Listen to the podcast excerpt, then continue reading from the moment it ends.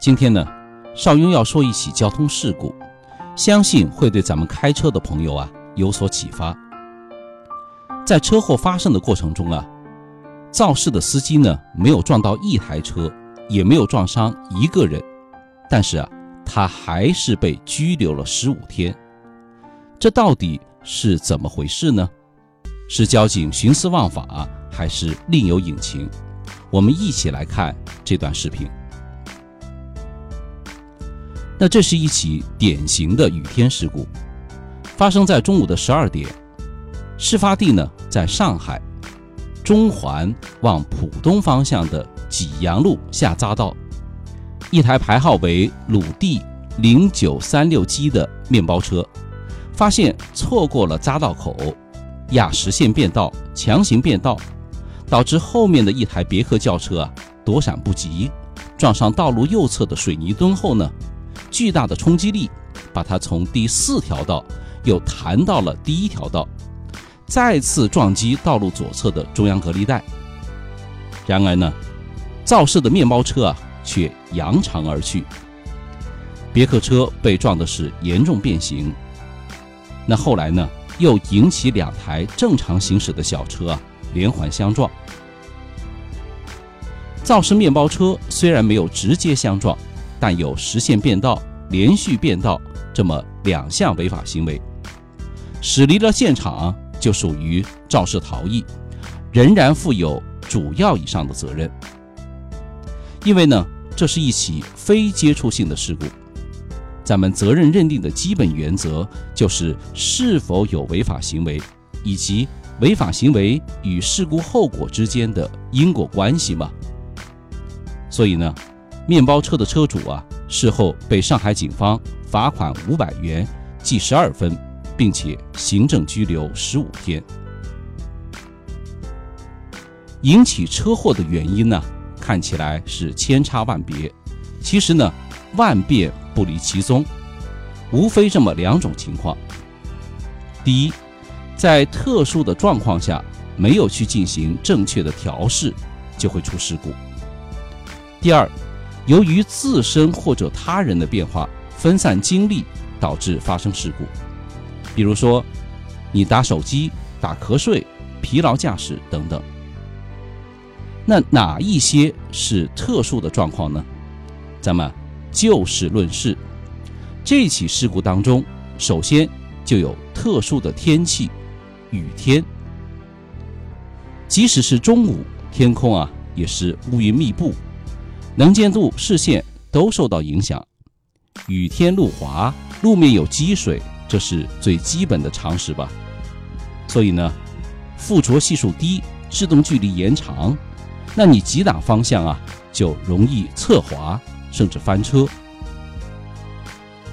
第二，特殊的路段，匝道口，道路发生了变化，变化呢就意味着危险，就会出现。改变行驶方向、换挡、降速等等情况，就会有意无意地分散我们的注意力。你说我没分散，可路上什么奇葩司机都有吧？遇到这种胡乱变道的司机，你如果没有思想上、安全意识上的准备呢，就会蒙圈，忙中出错。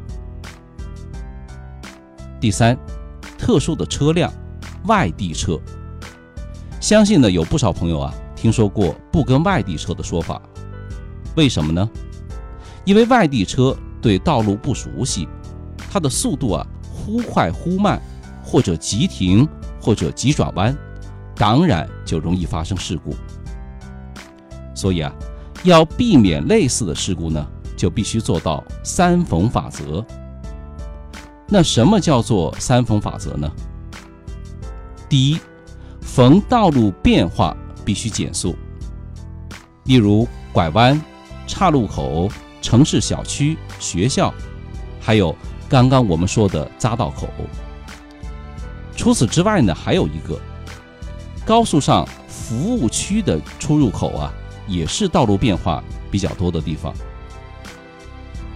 这个不少司机啊，他不看路牌，连续变道。进服务区加油方便的不少吧？那出服务区呢，速度还没提上来，一头又扎进主干道路的也不少吧。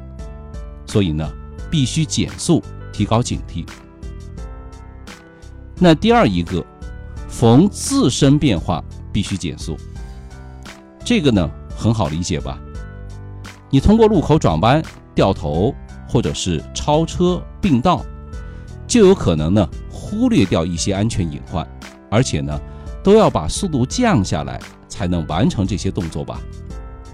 很多事故啊，就是因为没有及时准确的把自己要变化的意图传递给其他朋友而发生的。比如说超车。你不闪灯，不打转向灯，不按滴滴，你去超大车，大车呢就发现不了你，发生事故的概率啊就必然会提高。那第三一个，逢盲区必须减速。那类似的案例呢实在是太多太多了，转弯有盲区，大车的前面有盲区，你不减速就有可能撞到其他车辆和行人。车辆的盲区、道路的盲区啊，可以说是无处不在。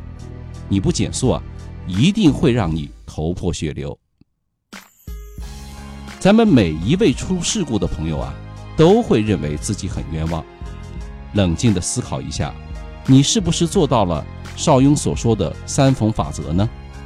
请问，这些个情况下，除了减速啊，你还有什么更好的办法吗？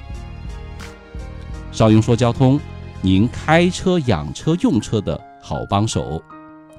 那每天会为您推送一篇汽车实用小干货，赶紧的关注一下吧。”